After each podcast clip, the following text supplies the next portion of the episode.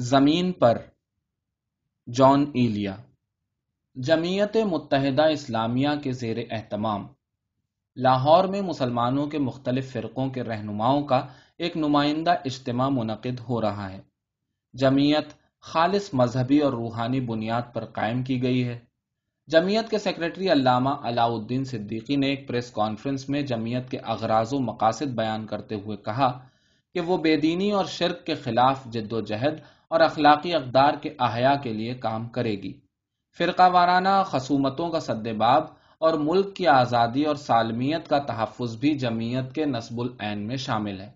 مسلمانوں کے مختلف فرقوں کے رہنماؤں کو ایک مرکز پر جمع کرنے کی کوشش بلا شبہ ایک ایسی مستحسن کوشش ہے جس کے لیے جمعیت تمام اسلامی فرقوں کی طرف سے داد و تحسین کی مستحق قرار پائے گی۔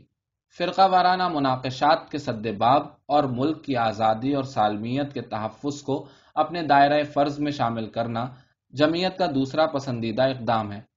یہ ایسے مقاصد ہیں جن کی اہمیت اور افادیت سے کوئی شخص انکار نہیں کر سکتا۔ ہماری دلی آرزو ہے کہ جمعیت اپنے نیک مقاصد میں پوری کامیابی حاصل کرے۔ لیکن جہاں تک جمعیت کی خالص مذہبی اور روحانی بنیاد کا تعلق ہے، ہم اس سے متفق نہیں۔ نیز اغراض و مقاصد کی وضاحت کرتے ہوئے جہاں یہ کہا گیا ہے کہ جمعیت بے دینی اور شرک کے خلاف جد و جہد کرے گی۔ وہاں ہمیں یہ کہنا ہے کہ پاکستان میں بے دینی اور شرک کا کوئی مسئلہ ہی سرے سے موجود نہیں جس کے خلاف تحریک چلائی جائے۔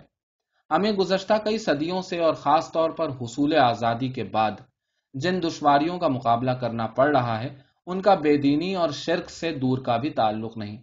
جمعیت اگر محض ایک تفریحی مشغلے کے طور پر وجود میں نہیں آئی، تو اسے پوری سنجیدگی کے ساتھ قوم کے مسائل کا جائزہ لینا پڑے گا۔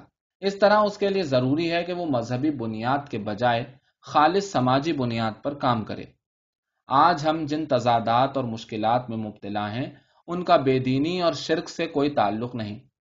آپ ہی بتائیے کہ آپ کی قوم کا جو طبقہ ہر قدم پر سماجی اقدار اور انسانی شرافت کا مذاق اڑاتا ہے کیا وہ بے دین ہے؟ جو حضرات عوام کا خون چوس کر حج کرنے تشریف لے جاتے ہیں، کیا وہ مشرق ہیں؟ جن بزرگوں نے مسجدوں اور مذہبی اداروں کو تجارت گاہوں میں تبدیل کر دیا ہے، کیا وہ ملحد ہیں؟ جو لوگ انسانوں کو غریب و امیر کے خانوں میں بانٹتے ہیں، کیا وہ لا مذہب ہیں؟ جو قابو یافتہ افراد اپنی غلامانہ ذہنیت کے قربان گاہ پر قوم کا ہر تاریخی اور تہذیبی سرمایہ قربان کر دینا چاہتے ہیں، کیا وہ مذہب کے منکر ہیں؟ یہ شوخ چشم تو وہ ہیں جو مذہب کا نام لیتے ہوئے کسی وقت بھی نہیں تھکتے۔ ذرا سوچئے تو صحیح کہ پاکستان میں دس گیارہ سال تک جو ناٹک کھیلا جاتا رہا، اس کے بہروپیے کیا غیر مذہبی لوگ تھے؟ کیا کوئی ایسی مثال پیش کی جا سکتی ہے کہ کسی موقع پر بے دینوں نے ملک کی تہذیبی، سماجی اور معاشی ترقی میں رکاوٹیں پیدا کرنے کی کوشش کی ہو؟ بلکہ ہمیں تو یہ پوچھنا ہے کہ دنیا کی سب سے بڑی اسلامی مملکت میں بے دین آخر ہیں کہاں؟ ہمیں تو ملت بیزا کے علاوہ یہاں کوئی چیز نظر نہیں آئی۔ اگر پاکستان میں چند بے دینوں کا وجود فرض بھی کر لیا جائے، تب بھی صورت حال میں کوئی فرق نہیں پڑتا۔ بے دینی انسانیت کے لیے کبھی کوئی خطرہ نہیں رہی اور نہ وہ آج کوئی خطرہ ہے۔ منطق کبھی کسی کا سر نہیں پھاڑ سکتی، فلسفہ کبھی کسی کی محنت کا لہو نہیں نچوڑ سکتا۔ دلیلوں نے انسانیت کی ہموار سطح پر فرق مراتب کی سیڑھیاں کبھی تعمیر نہیں کی۔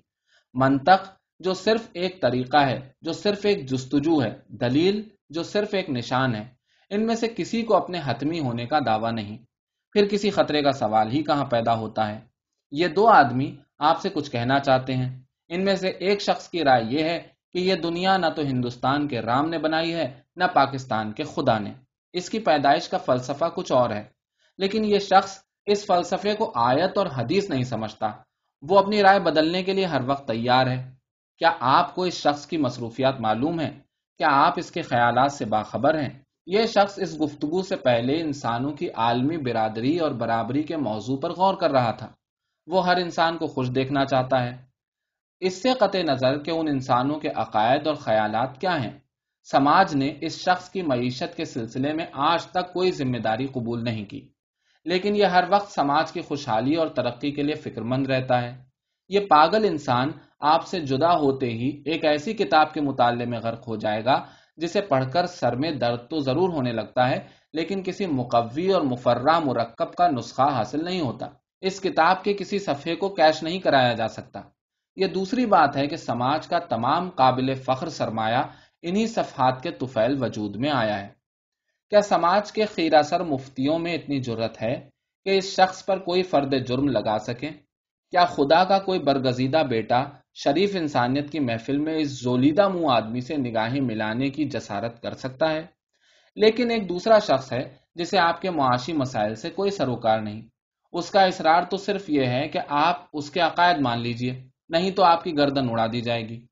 اس کی بے فیض ہمدردیاں صرف ان لوگوں کے ساتھ ہیں جو اس کے آبا و اجداد کے عقیدے کو کائنات کی سب سے بڑی صداقت اور غائط سمجھتا ہو۔